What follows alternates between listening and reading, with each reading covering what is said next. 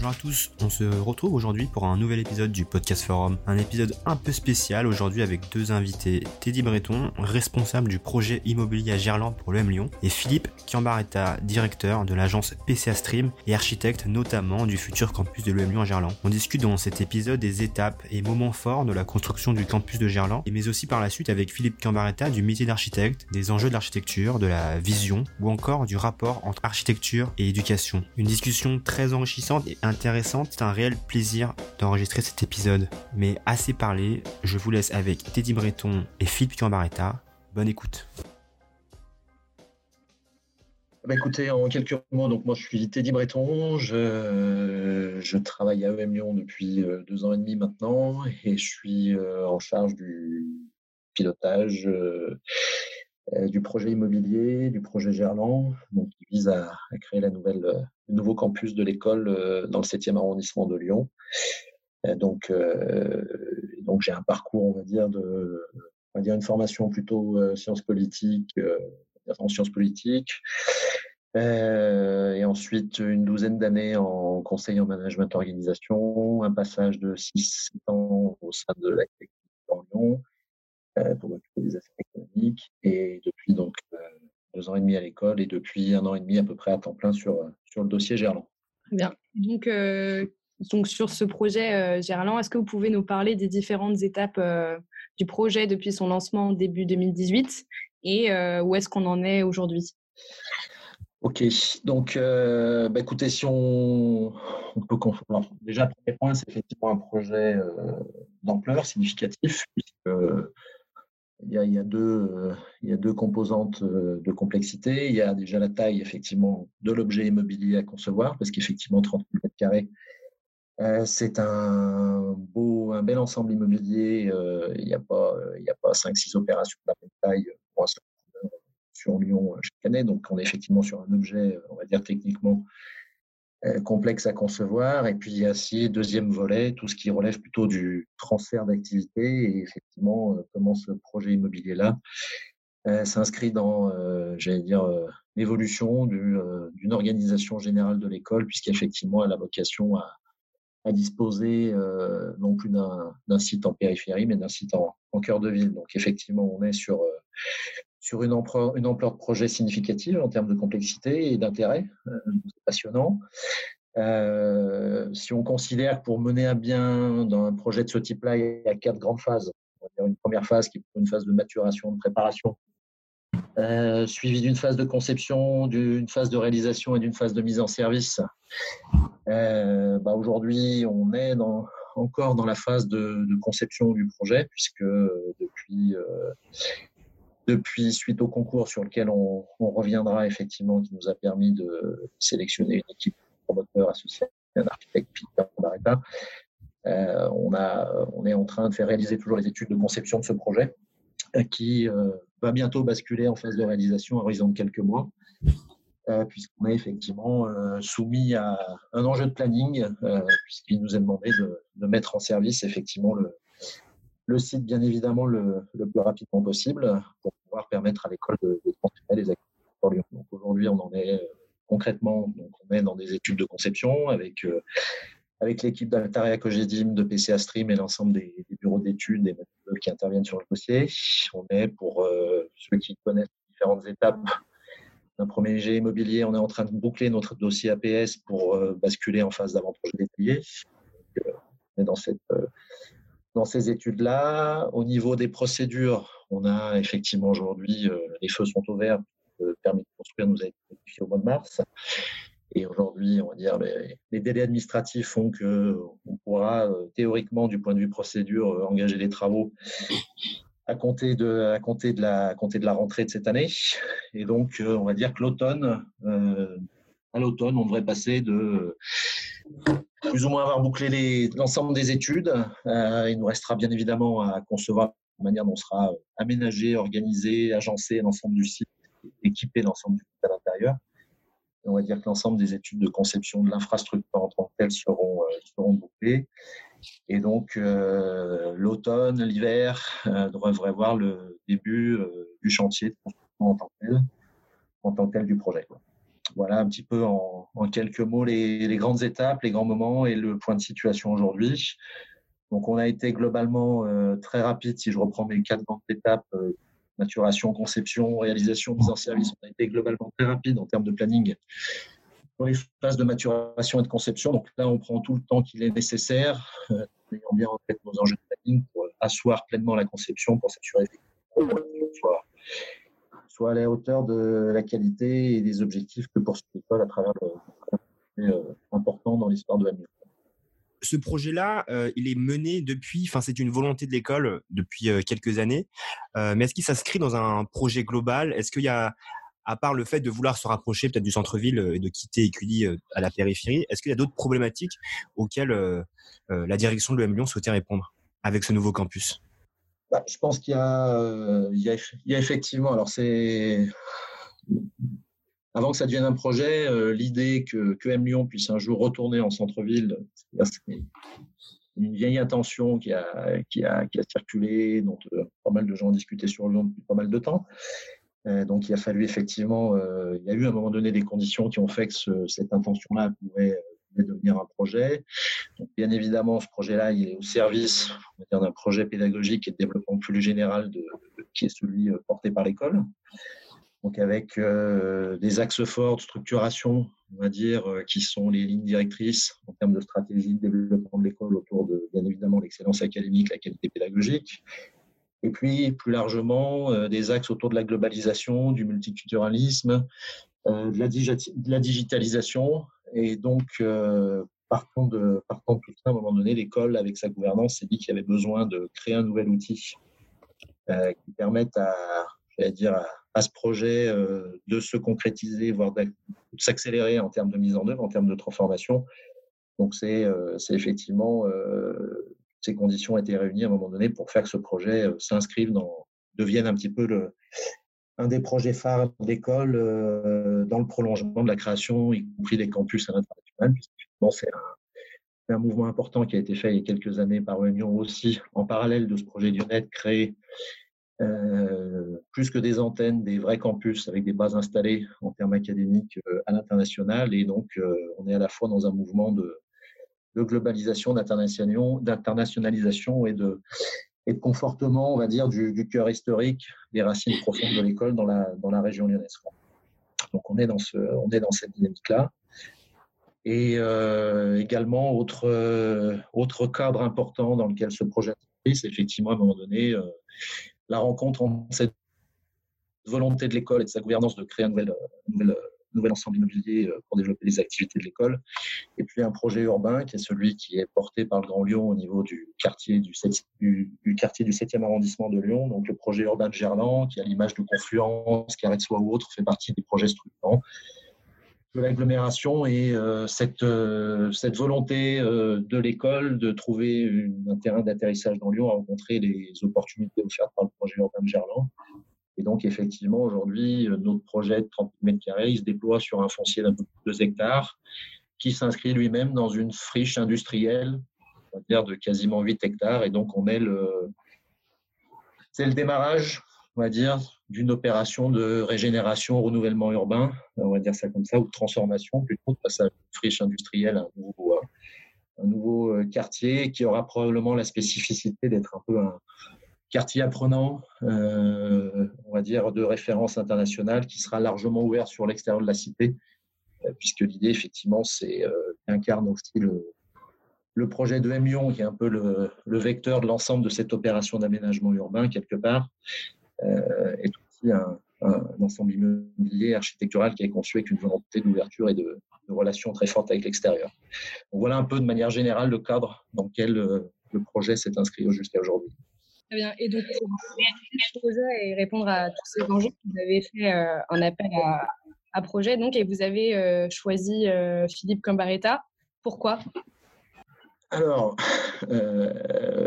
bah, déjà, alors pourquoi C'est effectivement, on a, on, a, choisi indirectement Philippe Cambaretta pour être précis, puisque Philippe faisait partie effectivement, était l'architecte proposé par un des candidats euh, promoteur euh, qui a répondu à notre consultation. Donc effectivement, euh, le choix de Altarea Cogedim qui est venu avec Philippe Pierre eh c'est le résultat d'un processus classique de maîtrise d'ouvrage qui effectivement lance un, lance un concours à un moment donné sur la base d'éléments de, programmation, d'un brief plus ou moins précis, plus ou moins détaillé, qui exprime, qui qualifie un besoin. À partant de là, il y a effectivement un process qui est mis en place. Donc, en l'occurrence, on a, euh, on a effectivement, après un appel à candidature qui a, j'allais dire, intéressé l'ensemble de la promotion française, qui a donné lieu à une shortlist avec quatre, quatre candidats, quatre équipes qui, sont donné, qui ont donné lieu à une compétition, j'allais dire, intense, soutenue, avec quatre beaux dossiers. Et effectivement, in fine, un choix qui s'est porté sur le,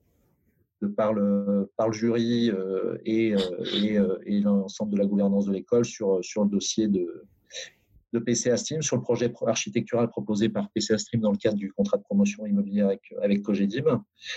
Et j'allais dire, je pense que Philippe en parlera bien mieux que moi sur les caractéristiques du projet, mais je pense qu'il y avait deux, avec du recul aujourd'hui, il y a il y a eu une rencontre, effectivement, une mise en synergie à un moment donné entre des, euh, des réflexions que lui, avec ses équipes, pouvait avoir sur euh, de nouveaux modes de travailler, des nouveaux modes de fonctionnement urbain, et puis euh, la volonté de l'école, le discours de l'école sur tout ce qui était, on va dire, nouvelle forme de pédagogie, nouvelle forme de relation entre pédagogie, temps de travail, temps d'éducation, temps d'apprentissage. Donc tout ça, effectivement, a créé une belle synergie et et in fine des caractéristiques, on va dire, en termes d'adaptabilité, de réversibilité du projet architectural de PCA qui ont été euh, très appréciés par le, par le jury, parce qu'effectivement, euh, un des sujets, un des enjeux quand vous lancez ce type d'opération, c'est de s'assurer que dans le temps, on va dire, la construction qui est figée à un moment donné bah, n'obère pas la capacité d'évolution, d'usage, de pratique et de mode de fonctionnement. Donc là, adaptabilité, réversibilité faisait partie des, indéniablement des points forts du, projet architectural et puis effectivement son caractère aussi euh, d'insertion urbaine avec, euh, avec élégance et finesse. C'est aussi un des, deuxièmes points qui a euh, fortement séduit le jury et la gouvernance de l'école pour, in fine, retenir le, le projet de PCA Stream. Alors, euh, oui, ben donc je, m'appelle Philippe Kiambaretta et euh, je suis aujourd'hui euh, architecte, urbaniste. parcours parce est un petit peu singulier parce que je suis, je suis venu tardivement à l'architecture. C'était une sorte de, troisième métier. Donc, puisque j'ai beaucoup hésité longtemps dans ma jeunesse entre les sciences et les arts. donc, j'ai d'abord eu un parcours de, de sciences, d'ingénieur qui ensuite m'a amené à faire du, management. Euh, j'ai fait une business school au MIT, j'ai fait du conseil en stratégie, ce qui m'a amené à prendre la direction d'une, par le hasard de la vie, ou de retrouver ce, plaisir de, de, de, des arts en dirigeant l'agence de Ricardo Boffin, qui, était une, agence internationale de grande envergure euh, dans les années 90, et, donc euh, qui m'a amené euh, finalement reprendre encore des études, un troisième cycle euh, de, assez tardivement, à 33 ans, donc j'ai d'avoir euh, un diplôme d'architecte à 37 ans euh, et de démarrer donc ce métier-là, euh, voilà, avec la, maturité à, à, 37 ans, euh, ça fait maintenant donc une vingtaine d'années. Euh, et c'est vrai que, bon, j'aurai l'occasion d'en parler tout à l'heure, mais le, fait là de travailler sur une école de management était peut-être euh, pour moi un, un, exercice plus singulier que pour la majorité des architectes qui sont peu à avoir, suivi cette, euh, formation. Euh, est-ce que vous pouvez nous, parler de votre vision du métier d'architecte? Comment est-ce que vous définiriez votre métier? Ce qui, m'a euh, fait euh, choisir donc euh, ce métier après avoir tenté ou, connu beaucoup d'autres formes de, savoir, d'enseignement et de pratique, c'est justement que c'est un métier qui se trouve au carrefour d'énormément de champs de, connaissances qui vont des sciences humaines, de la philosophie, de la sociologie, de l'anthropologie, aux sciences dures, puisqu'on on, est, on fait de la physique, on, on, fait de la mécanique des fluides.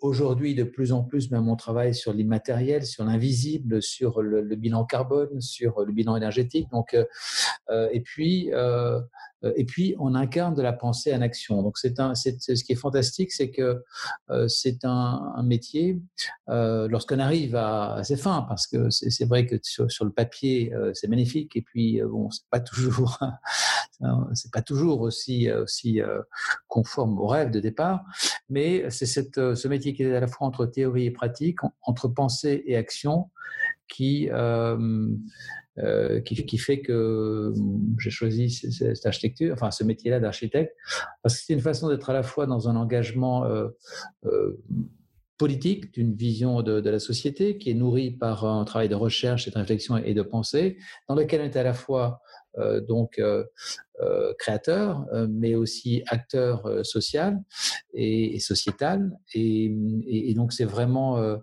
de cette façon-là que je l'aborde. C'est pour ça que 15 ans, il y a une quinzaine d'années, après avoir démarré mon activité qui s'appelait, dans l'agence s'appelait PCA, qui signifiait production, conception, architecture, c'est-à-dire que l'architecture est dans une, dans une économie de production, c'est un acte de création, mais qui est précédé et entouré par une logique de production, donc euh, le rapport à, à l'économie, aux politiques pour être vraiment très ancré dans l'ADN de, de, de, ma démarche.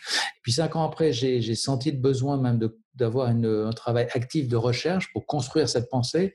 Et j'ai créé un laboratoire qui s'appelle Stream, euh, qui était donc l'idée du flux, l'idée d'une société devenue euh, liquide pour, euh, pour évoquer Zygmunt Bauman, qui est ce sociologue qui, parlait de cette liquéfaction finalement de, du monde et de la modernité. Et, donc, euh, on, conjoint, on combine maintenant en permanence depuis, depuis une quinzaine d'années cette activité Think et Build avec, et donc l'agence est devenue PCA Stream, qui, pour signifier qu'on est à la fois euh, un lieu euh, et, un acteur de la pensée, de la recherche et de l'action, de l'engagement euh, dans le faire, pas uniquement théorique, mais dans le faire. Voilà la, vision générale que j'ai de, ce métier, qui n'est pas donc simplement un métier de créateur, de, styliste, de, designer. bien sûr, on arrive à la fin à une forme, mais cette forme-là, elle est le résultat d'une pensée, d'un engagement, d'une vision, d'une stratégie. Et, et c'est ce qui peut-être nous différencie, nous caractérise. Bien. Euh, moi, ce que je trouve intéressant dans, l'architecture, c'est que souvent, peu importe l'endroit où on va dans le monde, on, a l'impression que c'est une société euh, qui s'exprime. C'est-à-dire qu'on on a plusieurs euh, visions du monde et plusieurs visions d'une société juste en regardant l'architecture d'une ville, par exemple. Mais vous, aujourd'hui, par rapport à ça, quels sont les défis de l'architecture, surtout dans un contexte actuel assez spécial, hein, on peut dire? Bien, moi, je veux dire, j'ai été, euh, servi et, euh, heureux de faire ce choix en l'an 2000, hein, puisque j'ai démarré mon activité euh, avec ce siècle, avec ce 21e siècle. Et euh, ben, j'ai assez vite compris en, en, engageant ces recherches dans les années 2004-2005 avec Stream, euh, c'est le moment où on a commencé à parler de façon un peu plus, je dirais, transversale des sujets d'environnement. Euh, naturellement, depuis les années 70, des, des personnes éclairées euh, avaient anticipé ou étaient, et notamment d'ailleurs des gens du MIT, hein, puisque j'ai appris après que c'était au MIT avec le rapport, le Meadows en 72 que les premiers scientifiques avaient attiré l'attention la, sur euh, les relations entre l'activité humaine et la dégradation de l'écosystème terrestre. Donc, à partir de, ce, de ce début du XXIe siècle, on a pris conscience d'une manière collective que l'on était rentré dans une, dans une, une ère et dans un moment de l'histoire de l'humanité tout à fait nouveau. Euh, maintenant, l'idée d'anthropocène est assez largement euh, connue. Euh, il y a encore euh, 5-6 ans, lorsqu'on a fait un, de nos livres sur, euh, qui s'appelait Habiter l'anthropocène, c'est-à-dire comment l'humanité va devoir aujourd'hui habiter le monde euh, que notre action est en train de dérégler. Donc c'est ça le, méta-récit euh, ou le méta-sujet euh, de, l'humanité aujourd'hui. Et, et d'anthropocène même, on peut parler d'urbanocène, c'est-à-dire qu'en gros, qu'est-ce qui se passe? C'est que le, succès quelque part de, cette espèce animale qu'est l'homme, ça, euh, presque comme un virus. Et c'est une image que j'ai beaucoup utilisée depuis des années, qui s'avère aujourd'hui euh, quelque part peut-être un petit peu euh, délicate à manier, mais, mais peut-être efficace, euh, eh bien, euh, euh, s'est concentré, à proliférer. Hein, grande ex, explosion de l'espèce humaine à partir des années 50, donc euh, toutes les graphes sont juste sidérants lorsqu'on regarde cette explosion-là en milliards. On est aujourd'hui 7,5 milliards d'humains, on va être 9, 10, 11 à la fin du, du 21e siècle, et une forme d'habitat du monde qui se concentre dans les villes. Donc l'urbanocène, c'est cette, cette, époque, mais c'est très très récent, c'est-à-dire que ça s'est produit dans le temps de mon existence. ça démarre dans les années 50 et, en fait, au cours de cette très courte vie, moi j'ai 57 ans, en fait, ça, ça une explosion absolument incroyable. Et donc, il met l'architecture et l'urbanisme au cœur de cette problématique universelle. C'est-à-dire que sa, caractéristique est, cette forme de concentration euh, dans une forme d'habitat urbain. On, était, on est aujourd'hui, euh, vous savez, euh, on, a dépassé le seuil des 50%, on prévoit d'être à 75% de, à la milieu du siècle, et, plus et plus. Donc, c'est-à-dire qu'il va y avoir 2-3 milliards d'humains à, à, loger en ville dans les 30 prochaines années. C'est colossal. Et donc, effectivement, les défis de l'architecture aujourd'hui, euh, moins que jamais, à mes yeux, c'est l'affaire d'un homme et d'un créateur euh, génial qui a envie d'exprimer sa sensibilité dans, une sculpture, dans un objet. Euh, c'est aujourd'hui un défi qui est complètement transcalaire, qui, est, qui va de, de l'objet architectural à la ville, qui est, qui est de comprendre et vraiment, je dis de comprendre parce qu'aujourd'hui, on n'a pas les outils scientifiques et de la connaissance pour euh, comprendre euh, ce système complexe, dynamique que constituent les villes, euh, qui sont donc pour moi des métabolismes et, qui ont des, impacts sur leur environnement. Et, donc, c'est tout un, nouvel apprentissage que l'on doit mener, une, nouvelle forme de connaissance qu'on doit, qu'on doit inventer dans le champ de l'architecture, mais aussi finalement dans tout le champ de, la connaissance pour arriver à se dire comment on arrive à on parvient en tant qu'espèce à habiter cette planète sans la détruire et nous détruire avec. Donc on n'est pas dans l'idée de, sauver des petits oiseaux, c'est simplement que le, monde sera inhabitable pour nous à terme. Euh, la Terre pourra tout à fait euh, continuer de survivre après notre disparition. Voilà, je ne suis pas dans la collapsologie ou le catastrophisme, mais euh, enfin, les chiffres ne méritent pas de discussion. Voilà. Donc c'est vraiment ça les, les défis, le macro défi de l'architecture. Et, et pour, euh, pour, revenir juste sur ça, pour vous, l'architecture, c'est un, engagement. Même pour être plus clair, est-ce que on pourrait me dire que c'est un acte politique, un acte philosophique même? C'est un acte euh, politique, c'est vraiment un engagement, euh, c'est un engagement fort. Enfin, tous les débats que que l'on que l'on voit euh, fleurir depuis cet événement encore nouveau, mais qui montre bien l'intensité de, de, cette crise. J'ai même eu l'occasion de, d'écrire une tribune dans, dans, Le Monde il y a quelques quelques jours sur sur le risque aujourd'hui, qui est effectivement de revenir, enfin que que la sortie de, de, ce confinement nous amène à être pire que euh, non pas au monde d'avant, mais au monde d'avant-avant, euh, puisqu'on voit aujourd'hui les tentations de, de, revenir à une opposition entre l'économie et l'écologie, et, donc euh, euh, voilà. Donc je, pense qu'il ne faut pas être dans le pronostic de savoir si on doit choisir entre l'utopie qu'il y aura le monde demain sera sera meilleur, ça je n'y crois pas trop, ni au cynisme en se disant que bien évidemment c'est encore l'industrie du pétrole et, qui va et, et, et, de l'industrie carbonée qui va triompher. Euh, et, la seule chose, c'est de se battre pour que ce ne soit pas comme ça. Et, euh, donc, c'est le sujet euh, finalement aujourd'hui de, se dire, bah, tiens, il y a quand même quelque chose d'extraordinaire qui s'est produit. ça fait 30 ans que, et, depuis 10 ans de manière très intense qu'on essaie euh, d'arrêter ce, train d'enfer et, qu'on nous dit que c'est impossible, que voilà les, États ont perdu euh, le pouvoir et l'action, la capacité à arrêter la machine. Et qu'est-ce qu'on voit pour euh, reprendre le, ce que Bruno Latour a, dit d'intéressant dans les dernières semaines, c'est que finalement on a fini par trouver le bouton d'arrêt d'urgence et qu'on a, on a réussi à, bloquer le monde. Alors bien évidemment, ne s'agit pas de se réjouir de ça, et d'imaginer que il faut tous rester confinés en arrêtant l'économie ad vitam aeternam, ça va de soi, mais ça prouve bien qu'il est possible, si c'est la peur qui a réussi de, faire ça, donc on ne peut pas le baser euh, que sur la peur, la terreur et le catastrophisme, mais il y a une possibilité, et l'enjeu maintenant, vraiment, là, qui est tout à fait nouveau, de, effectivement, de ces sommes considérables qui vont être, ont été levées euh, par la peur, par les États, des, des, 500 millions entre la France, milliards, la France, euh, Allemagne, euh, 2000 milliards aux États-Unis, donc ça va être de savoir est-ce qu'on injecte ces sommes-là dans le modèle passé ou euh, que ce soit un New, Deal euh, vert. Et donc, c'est vraiment une question d'engagement politique. Et, et j'essaie de faire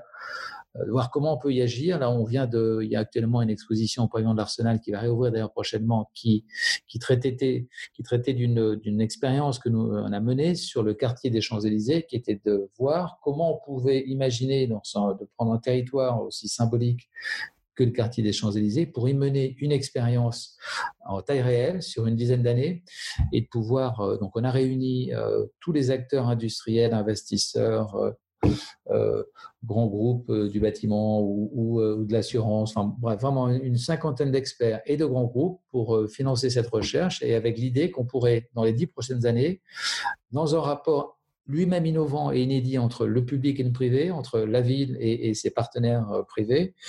Imaginez une chose qui s'est jamais faite, ce soit un développement euh, partagé euh, qui soit dans l'intérêt général pour travailler sur les communs. Donc, ça prouve effectivement, c'est un exemple du fait que ça devient une, forme d'activisme et d'innovation dans, la, façon de faire et de produire la ville. Et donc à ce moment-là, l'architecture sera un moyen de répondre euh, aux enjeux environnementaux euh, d'aujourd'hui, enfin, des moyens. Et euh, il s'agirait de, en quelque sorte, donner sens à, l'espace. Et vous, donc vous êtes l'architecte du nouveau campus EM Lyon. Et comment est-ce que tous ces principes-là et tous ces enjeux-là, vous avez essayé de les intégrer au design du projet? Bah, le, projet de l'EM Lyon, d'abord, je voudrais dire que c'est un, projet dont je suis extrêmement fier et, euh, dans lequel on a investi beaucoup d'énergie et, de plaisir, parce que l'un ne va pas sans l'autre, parce que la question était, euh, formidable euh, et, et, vraiment passionnante, c'était une question stratégique, c'était vraiment un de ces cas où l'architecture rejoint une problématique qui n'est pas juste fonctionnelle, je dis triviale. C'était pas bon, ben voilà, le programme de, l'école euh, euh comme on a pris sur une étagère. Euh, et, euh, donc non, la question qui nous a été posée, qui était par l'équipe pédagogique de, de M. Lyon il y, a, deux ans, ça maintenant. Bon. C'était dire voilà, le, le, monde est tellement en, en grand changement que l'enseignement, la forme de la façon dont on enseigne doit être complètement repensé. Enfin, ça va évoluer tout seul. Hein. Euh, on n'a pas besoin d'avoir la prétention de le repenser, ça va se repenser tout seul. Et donc, ben, nous, on est en fonction de devoir euh, l'accompagner, ce changement, et donc d'essayer de l'anticiper. Euh, et, avec cette idée que rappelait Teddy, de, donc d'un programme aussi urbain de revenir dans le centre-ville, de, donc qui, rejoignait un enjeu urbain aussi, de se dire l'école revient dans la ville, il y a le schéma du campus, hein, qui est celui des. Donc, on est dans une logique d'être en dehors de la ville, finalement, de vivre euh, en vase clos euh, et entre étudiants, euh, versus un autre modèle qui, était celui qui était derrière ce, cette, idée-là, ce geste de venir dans, dans c'est de revenir dans la ville. Et donc, que l'école soit, soit au cœur de, du reste des activités et qu'en fait, qui est représentatif d'une idée beaucoup plus large, c'est qu'on n'est plus dans, un, dans une vision de l'enseignement où il y a un moment où on est jeune, on apprend, on va à l'école, puis on sort. Après, on est dans la vie active, puis on va à la retraite, et puis après, on va au cimetière. Non, là, la, vision actuelle, la, grande mutation, c'est qu'en fait, euh, on, passe d'élèves euh, ponctuels dans un moment de notre vie à étant des éternels apprenants. C'est-à-dire un, un, phénomène qui est semblable avec celui de la santé, Hein, puisque j'avais l'occasion de, débattre de ça avec euh, Robert Hirsch de, la THP, qui me disait finalement la vision qu'il y a aujourd'hui de la santé, et, c'est intéressant parce que ce qui s'est passé y a bien prouvé, c'est qu'on n'est pas ponctuellement malade, on va à l'hôpital et puis on sort euh, et on est, guéri, c'est qu'en fait on est des malades permanents. Et donc, il faut repenser complètement la place de, la santé, de l'hôpital dans la ville. donc, c'est ces grandes mutations qui, font que les représentations que l'on avait de l'enseignement, de l'entreprise, de, la, de la santé, tous les pans de notre vie sont en train d'être bouleversés et, qui se traduisent par des rapports à l'espace et à la ville tout à fait différents. Donc, pour en revenir au sujet de M. Lyon, effectivement, euh, ce qui été euh, passionnant, c'était que la question qui nous, qui nous était posée était de dire, bah, finalement, inventez-nous d'ici trois mois euh, avec un, avant-projet sommaire, avec un prix très précis, un contrat de promotion immobilière très engageant dans lequel, au moindre, donc dans lequel il, y a une promesse de faire dans ce prix-là et pas autre chose, donc un projet très précis, mais avec un programme dans lequel on nous a dit dès le début, en fait, bon, vous pouvez le lire, mais en fait, vous pouvez tout oublier parce qu'on ne sait pas du tout ce que ce sera demain.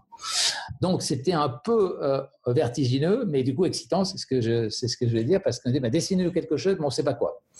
Euh, et c'était pas une incompétence de l'école, hein. c'était au contraire une grande compétence de, de Bernard Beltante et de toute l'équipe euh, avec Teddy qui, qui pensait ces choses-là. Donc, euh, donc en fait, il y avait quand même un programme. Et ce programme-là nous disait qu'il y avait à la fois une volonté d'avoir une très grande flexibilité parce qu'on ne savait pas demain comment on allait enseigner avec la question, euh, je le disais, d'être un apprenant permanent. Donc, ça veut dire que ce sont des gens qui n'ont pas forcément entre 18 et, 25 ans qui sont euh, dans une business school, mais qu'il y a des gens qui vont avoir 30 ans, 35 ans, 40 ans, bon, qui sont des professionnels, donc qui, qui, qui sont plus dans un rapport au professeur et dans lequel finalement le, le rapport entre enseignant et élève, c'est ce côté très magistral. Euh, et Michel Serres, dans son livre Petite poussette, parlait de ça, c'est-à-dire de la forme, aujourd'hui la salle de classe avec le, ou l'amphithéâtre, et, vraiment dans ce rapport de magistère très, très ancien et très dépassé. Donc il y a, cette évolution-là sociétale, il y a l'évolution de la technologie, puisqu'aujourd'hui, ben, le télétravail, euh, on en parlait, le téléapprentissage, euh, on a bien vu là euh, que c'est une révolution. ça fait trois mois que toutes les, universités américaines sont passées on travaille, nous, avec le MIT et Harvard, et ils nous ont appelé il y a, deux, trois mois en disant voilà, maintenant, il n'y a plus le campus est vide, donc désert. Tout le monde est, euh, ce qui pose des problèmes aujourd'hui puisque les élèves d'hier, on va pas payer les, l'université d'Harvard pour être en télétravail. Euh, donc euh, ça, va poser des questions même aujourd'hui inédites, mais ça va, ça va, mais naturellement, euh, comme pour les entreprises, ça ne va pas rester comme ça. Mais euh, il y, a un sujet du, de la dématérialisation.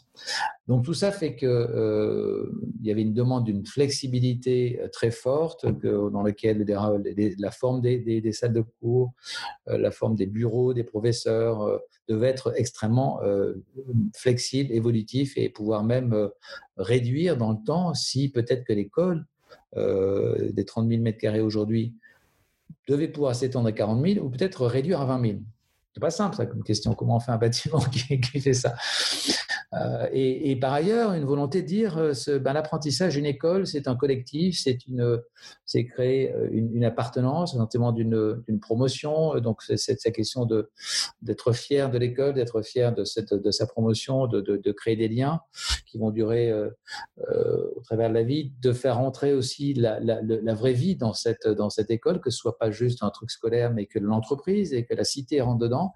Tout ça, c'était une logique plutôt de flux. Et donc finalement, peut-être ce qui a fondé notre proposition pour la c'était une analyse de, toutes ces contraintes où on a dit à la fin, écoutez, nous, ce qu'on comprend, pour résumer votre problématique, on peut dire qu'il y a, en fait, il y a deux tiers de votre programme qui doit être euh, le plus flexible possible et un tiers qui doit être l'objet du maximum de flux possible. Et ces deux caractéristiques-là, en termes architecturaux, ça correspond à des types de programmes que l'on pratiques qui sont assez connues. Finalement, l'immense flexibilité, c'est ce que l'on a dans le tertiaire. Dans les immeubles de bureaux que l'on dessine, c'est des immeubles qui doivent pouvoir s'adapter à n'importe quelle entreprise qui vienne, qui parte, qui soit remplacée. Certaines qui soient euh, en bureau euh, traditionnel, individuel, d'autres qui soient en open space ou en flex office. Donc, un bureau, il faut naturellement qu'il puisse répondre à toutes ces demandes. Donc, ça, on, dit, on connaît, ça fait dix ans qu'on en fait. Donc, euh, il y a les deux tiers de votre programme, ça ressemble à du bureau. Et d'ailleurs, ça permettra que si vous avez besoin de moins d'espace, ben, ça, pourra répondre aux besoins d'une entreprise. Et l'autre tiers, cette question de flux, finalement, ben, c'est le problème de, tout ce qui est de l'ordre du commerce, de la rue, euh, du, euh, de l'aéroport, du centre commercial, c'est-à-dire comment euh, on, crée de l'intensité, de la rencontre, du flux. Et ça, c'est par l'organisation de l'espace, des fonctions dans l'espace qu'on va pouvoir ben, euh, prévoir les, mouvements tout au long de la journée et de déterminer ce qui était dans le programme de Lyon, cette idée de cœur battant. Donc il fallait qu'il y ait un endroit qui soit le lieu de rencontre, de, qui fasse l'identité et de la vie, l'expérience des étudiants. Et donc, euh, comment on organise dans l'espace des fonctions qui font que à, différents moments de la journée, bah, tout le monde se retrouve là et, donc euh, tout le monde appartient à l'UM Lyon. C'est l'idée de lieu. Un lieu, c'est à la fois un espace, mais c'est des gens qui l'habitent. Et vous enlevez les gens, bah, il ne reste plus que de l'architecture. D'un bâtiment. Quoi. Et, justement, vous parlez tout à l'heure de, de bureaux. Vous avez notamment, euh, vous êtes l'architecte du, du, cloud, le, le sien, enfin toujours d'ailleurs, mmh. le siège social euh, en France de Facebook et de Lacar. Ouais. Quelle est la différence quand on fait un projet pour une entreprise, comme pour, pour des bureaux, et aujourd'hui euh, un projet lié à l'éducation? Est-ce que fondamentalement, oui, fondamentalement c'est différent, mais euh, comment vous vous abordez ce projet-là par rapport aux, aux autres? Aux autres projets ou aux architectes? Aux autres, les deux, aux autres projets. Ben, alors, aux autres projets, je dirais qu'on l'aborde, euh, on l'aborde avec le même, euh, je dirais, la même approche qui est, de, qui est celle euh, de, de, de, se dire qu'avant d'être des, des, créateurs, euh, on est des chercheurs et qu'on a la chance incroyable d'être dans une époque dans laquelle tout est à réinventer. Réinventer Paris, ça fait quatre ans qu'on travaille là-dessus, qu'on a gagné plusieurs projets de réinventer Paris. Ben c'est voilà, c'est comment on produit la ville différemment. Réinventer les immeubles de, bureaux, c'est ce qu'on a commencé à faire avec le cloud. C'est ce qu'on est en train euh, de faire avec une tour à la défense qui va être le futur siège de, de Total. Donc euh, chaque fois qu'on aborde un projet, et là, ça nous différencie peut-être d'un certain nombre d'architectes, mais bon, euh, euh, c'est-à-dire qu'on on ne, se dit pas quelle, va être la, forme qu'on va, euh, qu'on va dessiner, qui va être spectaculaire, unique, iconique, et donc va contribuer à, notre réussite, à notre renommée, à, notre célébrité. J'ai rien contre la célébrité, mais les, les, fondements ne sont pas nécessairement ceux, je disais, d'un designer styliste qui va essayer à faire un geste, justement.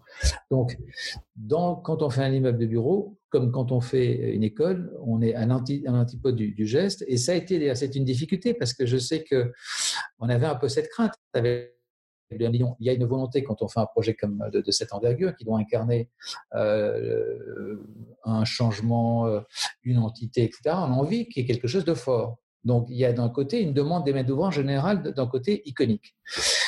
Et euh, le danger de ce côté iconique, c'est de fabriquer des éléphants blancs.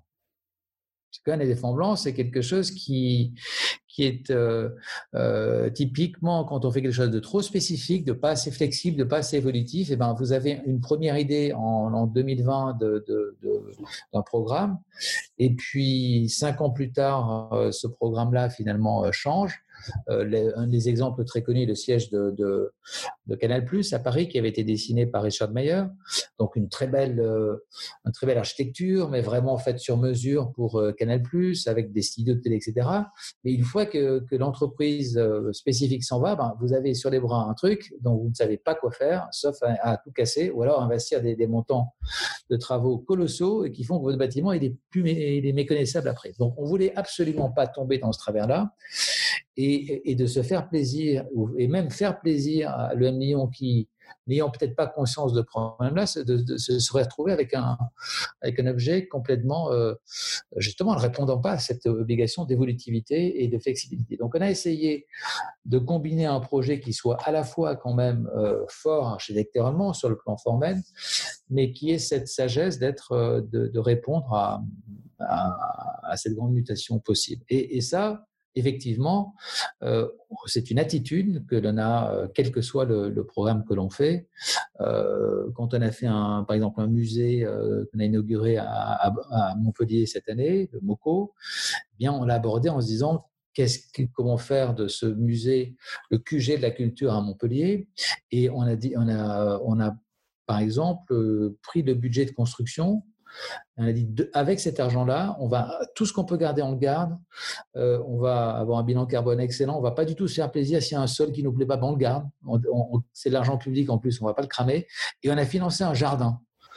On a payé sur nos honoraires un paysagiste et un artiste, qui était euh, Bertrand Lavier, et, on, et, on, a financé le jardin parce qu'on s'est dit, en fait, ce qui est important, c'est que ce soit, et je parlerai du jardin aussi dans le cadre de l'EM Lyon, parce que on a voulu que ce soit aussi euh, euh, une des données de l'école. Ben, euh, vous voyez, même là, quand on fait un musée, on se dit finalement pas de geste, c'est surtout le, le fait qu'on puisse avoir un jardin parce qu'il fait chaud, c'est à Montpellier, on a le réchauffement climatique, on va mettre un restaurant qui n'était pas dans le programme, et maintenant, ce, qui fait la particularité de ce musée, c'est qu'il y a un parc d'artistes dans lequel il y a un restaurant et tous les jeunes Montpellier vont là, même une fois si on veut l'exposition, ils y reviennent et ça devient comme l'a été le Palais de Tokyo à l'époque, c'est Nicolas Bourriot dans les deux cas qui est le directeur de, cette institution. Donc c'est vraiment de plus penser à, l'usage, à l'esthétique relationnelle et à la fonction relationnelle d'un lieu. voilà. Et puis après, autre similarité entre l'école et l'entreprise, c'est que les entreprises deviennent des écoles et les écoles des entreprises. Et c'est particulièrement vrai avec le M Lyon qui, qui a assumé euh, la première parmi euh, euh, des écoles de, commerce, c'est-à-dire, ben, OK, libérons-nous de notre tutelle et peut-être est-ce est que, est que finalement l'enseignement ne peut pas aussi être regardé comme, comme une entreprise? C'est pour ça que finalement on n'a pas eu de mal, je dirais, à, à, passer d'un à l'autre, une approche euh, plutôt euh, stratégique, plutôt de process, plutôt de, recherche euh, pour répondre aux mutations, avec un territoire qui se superpose, qui est celui de, apprendre et, entreprendre. Et, donc finalement, puisque donc c'est une école mais qui a beaucoup de, de similitudes avec l'entreprise, l'étudiant dans ce nouveau campus, quelle l'expérience? Il aura de l'espace? Est-ce qu'il y aura des nouveaux lieux, par exemple? D'apprentissage, euh, de, rencontres. Alors, il y, a des lieux qui, sont, euh, qui étaient déjà euh, dans le programme de, de Lyon, de, d'espace de, de, donc parce que le M. Lyon, le, les Early Makers, c'était, il y avait déjà une philosophie dans le dans le faire, dans la main, avec le fait qu'il y ait un, un, Fab Lab, qui est des, des, lieux qui sortent de, la classe traditionnelle. Donc, euh, on, a intégré ces, programmations déjà inventées par le Lyon, mais dans, dans, une architecture. Et donc là, on rentre vraiment, euh, si vous voulez, brièvement dans la description du bâtiment lui-même, euh, et qui va donner une expérience assez unique, je pense, aux, élèves de, de Lyon. je le disais tout à l'heure, deux tiers de finalement d'espace de tertiaire, un tiers de, de rue. Eh bien, quand vous voyez la parcelle du site, qui est un site incroyable, aujourd'hui c'est une sorte de, tarmac d'aéroport complètement euh, désert au milieu de, Lyon, c'est assez fou. Euh, et il est traversé par une, donc il va d'une rue à, une autre, une rue qui est une rue euh, avec très commerçante, ou en tout cas très très parcourue par les voitures, les bus, etc. Donc la, rue publique. Et puis derrière, c'est plutôt un côté jardin, où il va y avoir un lycée. Donc on va de la ville au jardin, quelque part. Et euh, en son milieu, le, site est traversé par une rue publique qui doit rester publique. Donc on, avait cette contrainte il y a une école sur un terrain, il y a une rue publique qui traverse ce terrain, et c'est une seule école. Euh, donc euh, comment on fait pour faire en sorte que cette césure-là ne fasse pas deux écoles, deux bâtiments, etc. Donc d'autant qu'on nous interdisait de, de, passer en surplomb de la rue. Bon. alors, ce qu'on a proposé, et je ne sais pas dans quelle mesure on était les seuls, mais en tout cas, on, a, dit voilà, on fait des bâtiments de 18 mètres d'épaisseur qui sont en longueur. Parce que ça, on sait que ça marche très très bien pour, euh, pour des espaces de travail. On connaît par cœur. Une rue au milieu. Donc, ça fait donc deux bâtiments parallèles, connectés par des passerelles, des escaliers. Euh, vous voyez déjà cette idée de, de, deux voies parallèles, deux bâtiments parallèles, couverts par une verrière et qui créent un intérieur. Et puis, ce bâtiment est coupé en deux par une rue et donc, quand on rate par, le, par la, rue de l'école, on descend se glisser sous la rue publique. Donc, ça fait une croix, vous voyez, c'est vraiment une matrice. on rentre par un bout de l'école, par la partie euh, en ville, la place publique, le, le parvis de l'école, où on arrive avec les bus, et les voitures, les vélos. Bon, on descend, on glisse sous la place publique, donc il y a un croisement privé, public, intérieur, extérieur, qui symboliquement et, va être très intéressant, euh, je pense, puisque en rentrant, l'élève rentre dans l'école, mais il reste toujours présent à la ville, et la ville reste présente à ses yeux parce que il va passer sous cette passerelle et le pont qui, traverse l'école. Je ne sais pas si mes propos sont clairs dans la description, mais euh, et, puis alors, et donc il descend, il passe sous la rue, il se retrouve au niveau moins 1 quelque part. Voilà.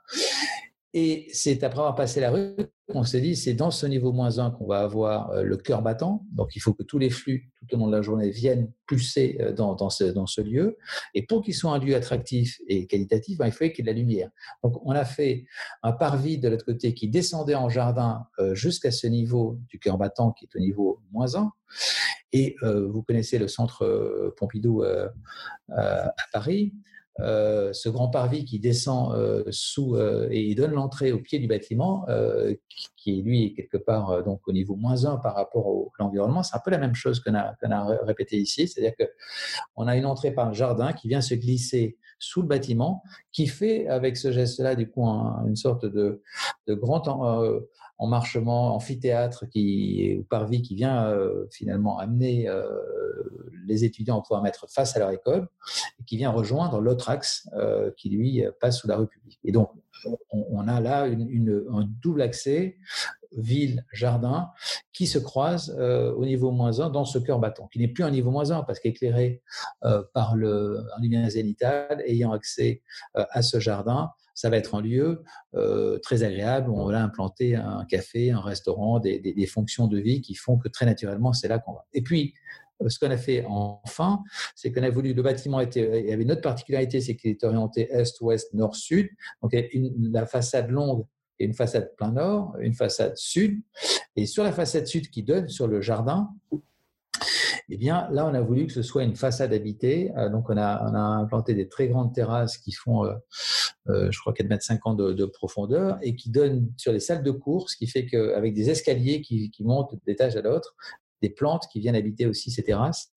Et donc, ce sera euh, pour les étudiants une façon de, favoriser cette circulation, la, la, logique un petit peu comme ça de fluidité de la connaissance et des relations euh, euh, d'un cours à l'autre, de pouvoir travailler dehors, de pouvoir habiter ce bâtiment-là, pas du tout dans, un, dans une, une, logique un peu comme ça de thermos, d'une architecture fermée sur elle-même, mais d'une architecture ouverte. Et, et c'est pourquoi aussi? Parce qu'en fait, on voit ça dans les entreprises comme dans les écoles. On va, il y a un mouvement aujourd'hui de biophilie, de besoin de rapport à l'espace extérieur, à la nature, à l'air, qui a complètement explosé depuis une vingtaine d'années euh, avec en réaction à l'architecture internationale dans lequel euh, on niait la nature et, donc on, contraignait le climat par de la clim, par euh, donc de, du carbone. eh bien aujourd'hui, et en plus pour des raisons sanitaires qui fait qu'on a besoin d'être dehors et qu'on peut se réunir dehors et pas dedans, eh bien l'école elle est déjà post-Covid. Donc, euh, on a anticipé la pandémie. On pourra faire cours. C'est une école qui permettra de continuer à faire cours en extérieur, euh, alors qu'une école fermée sur elle-même, eh ben, elle, sera confinée. Très bien. Alors peut-être pour, terminer et ouvrir sur une question un peu plus, large, moi je trouve que ce qui est assez fascinant dans, le métier d'architecte et comment aujourd'hui vous, nous parlez de ça, c'est que vous arrivez à mettre une vision et la rendre concrète, c'est-à-dire dans un bâtiment, dans des jardins. Mais aujourd'hui, est-ce que vous avez des inspirations Qu'est-ce qui vous inspire aujourd'hui pour continuer votre métier? Qu'est-ce qui vous inspire dans, pour, mettre, en, pour mettre en, concret vos idées, vos visions? Bah, je, dirais qu'il y, a toute une partie qui est qui quelque part est, et peut être assez analytique, et ça c'est peut-être ma formation euh, scientifique, de d'être dans l'analyse, dans, dans, la stratégie, et, et, puis arrive à un moment donné, et qui est ce moment un peu qui est celui euh, qui euh, qui provoque en général un moment d'angoisse et un moment un peu de, de solitude, c'est celui où effectivement bon, on parle, on parle, on analyse, on raisonne, euh, mais, mais on met en équation, on résout les équations, mais ça doit à un moment donné prendre une forme et, se concrétiser. Et là, on, change de champ, il y a une rupture. Euh, on passe de l'analyse de à la foi, hein, quelque part, on fait un grand saut dans le vide où, on devient créateur. Mais je dis pas ça avec un grand C euh, très prétentieux, mais bah, il faut se jeter à l'eau il faut que cette chose-là commence à avoir de la gueule. Et c'est vrai qu'une fois qu'on avait, euh, avait euh, défini tout ce que je viens de vous raconter, bah, il fallait que cette facette, on la dessine, qu'elle prenne forme. Bon. Et là, euh, je dirais que c'est, une autre, c'est, de se laisser traverser par tout notre champ de, de, d'information et d'influence, donc se laisser influencer par d'autres d'autres disciplines ou d'autres d'autres éléments plus visuels. Et moi, historiquement, je suis assez euh, euh, perméable à l'art contemporain, par exemple, euh, qui peut amener aussi à une forme de conceptualisation des choses ou au cinéma, euh, et, donc et à l'architecture naturellement, et, donc on va on va se laisser euh, nourrir par des influences. Cette façade là d'escalier, hein, dans ce coup, ça, quand, j'ai commencé à le voir, ça m'a fait penser à un travail d'un excellent architecte libanais qui fait de, de, de, très beaux bâtiments à, Beyrouth avec ses escaliers il a, au moment où je vous le dis, euh, je vais oublier son nom, c'est pas bien, mais euh, euh Coury, voilà, Bernard Coury. Euh, voilà, dans des, choses qui, dans ce coup que j'ai appelé dans mon imaginaire, il y, avait cette vision de, voilà, bien sûr, c'est aussi celui de l'escalier de Pompidou, hein, de, bon, enfin l'escalator. Donc, on, on, doit se laisser ensuite. donc, c'est un travail d'équipe très important. Donc c'est pas c'est pas euh, Philippe Kiambaretta qui est le, grand génie qui fait le, grand geste et puis derrière les disciples qui développent. C'est un travail dans lequel on essaie de, justement de métaboliser le problème et, de, faire émerger une solution dans laquelle je, laisse aussi euh, naturellement venir des propositions de, des équipes orientées, sentir à un moment donné que ça, oui, là, là on est sur la bonne piste, ça c'est bien, on, va vers ça. Euh, et, donc c'est plutôt accompagné comme euh, Là encore, dans le champ du vivant, on va euh, être un peu un tuteur pour quelque chose qui pousse plutôt que, dans la mécanique et dans, un dessin fermé. Donc, c'est comme ça aussi que je, travaille en, en se laissant influencer. Et donc, du coup, quand vous croisez ça avec une approche plus stratégique liée à un projet, il n'y a pas d'identité formelle. Euh, c'est-à-dire qu'on ne cherche pas à ce qu'on reconnaisse immédiatement un bâtiment. Voilà, c'est un. Il y a des architectes, vous voyez tout de suite, c'est un projet de Zaradit. Bon bah voilà, tout est fait pour que ou de Franck vous ne pouvez pas le rater. Euh, c'est quelque part assez efficace en termes de marketing et de euh, et de communication parce que dans ce coup, il y a une griffe qui est reconnaissable. Euh, nous, ne visant pas ça, euh, quelque part, bah, chaque bâtiment a sa propre identité. et donc, ça laisse aussi une liberté de, formelle. C'était Teddy Breton et Philippe Cambaretta pour le Podcast Forum. Merci de votre écoute. N'hésitez pas à partager ce podcast avec vos amis et vos proches. On tient aussi à remercier nos sponsors Procter Gamble et Mazar, sans qui tout cela ne serait pas possible. Pour le reste, vous pouvez nous retrouver sur tous les réseaux sociaux de Forum M Lyon, Instagram, Facebook et LinkedIn. Ciao